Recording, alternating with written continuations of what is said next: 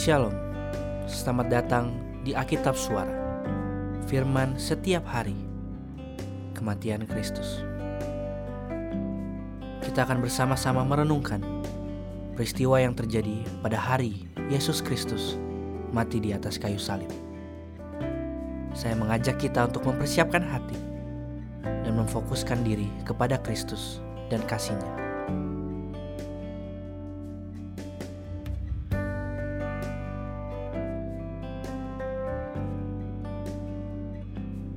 Mari bersama-sama mendengarkan Matius pasalnya yang ke-27 ayat ke-11 hingga ayat yang ke-56.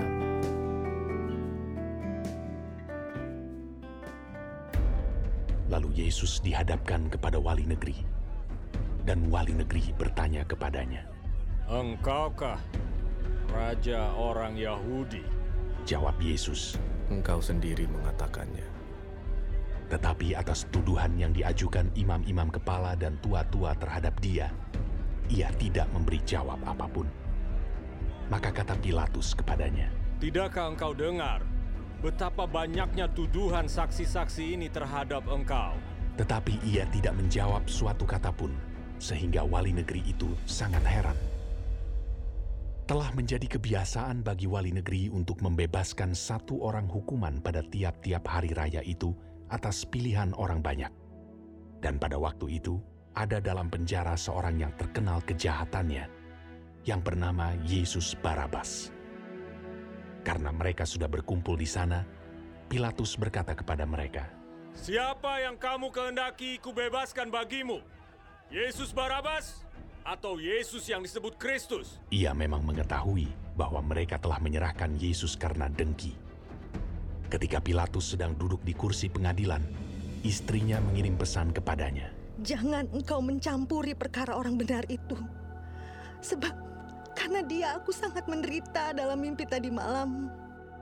Tetapi oleh hasutan imam-imam kepala dan tua-tua, orang banyak bertekad untuk meminta supaya Barabas dibebaskan dan Yesus dihukum mati.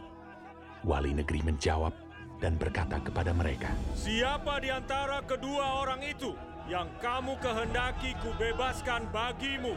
kata mereka. Barabas! Kata Pilatus kepada mereka, Jika begitu, apakah yang harus kuperbuat dengan Yesus yang disebut Kristus? mereka semua berseru. Ia harus disalibkan!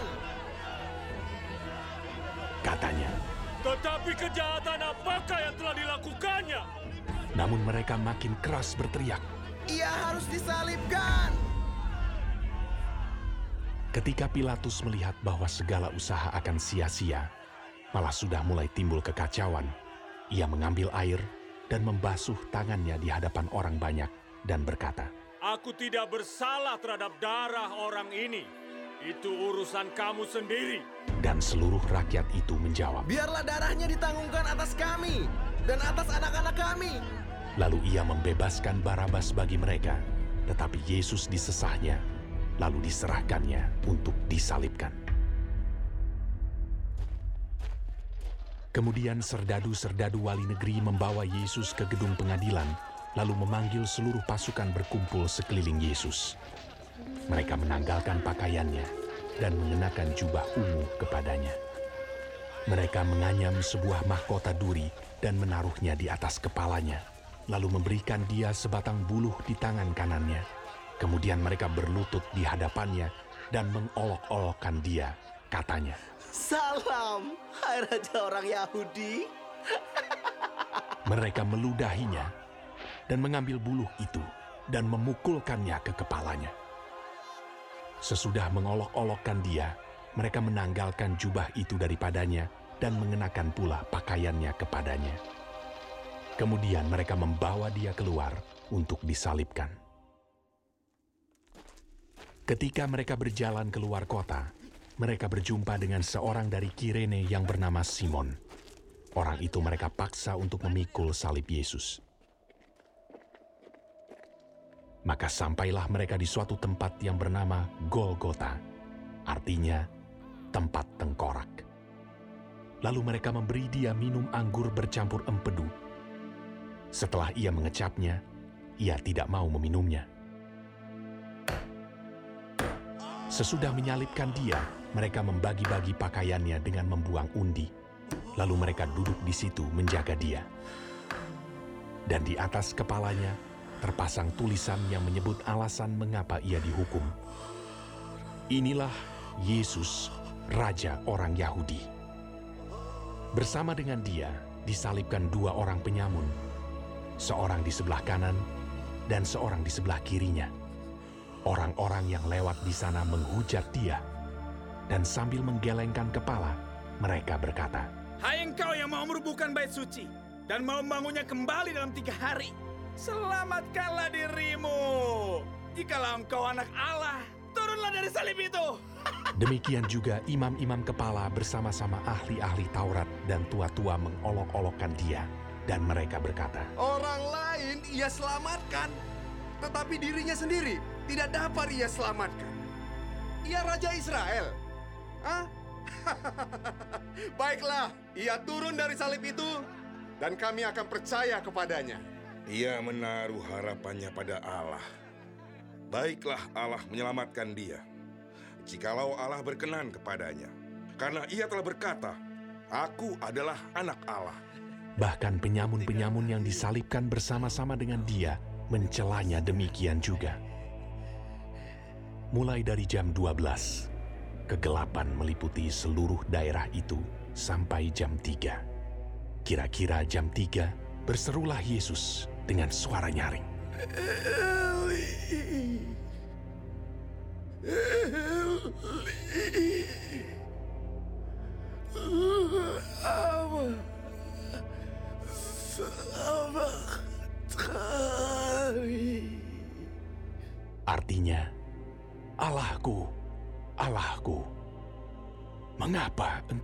Meninggalkan aku?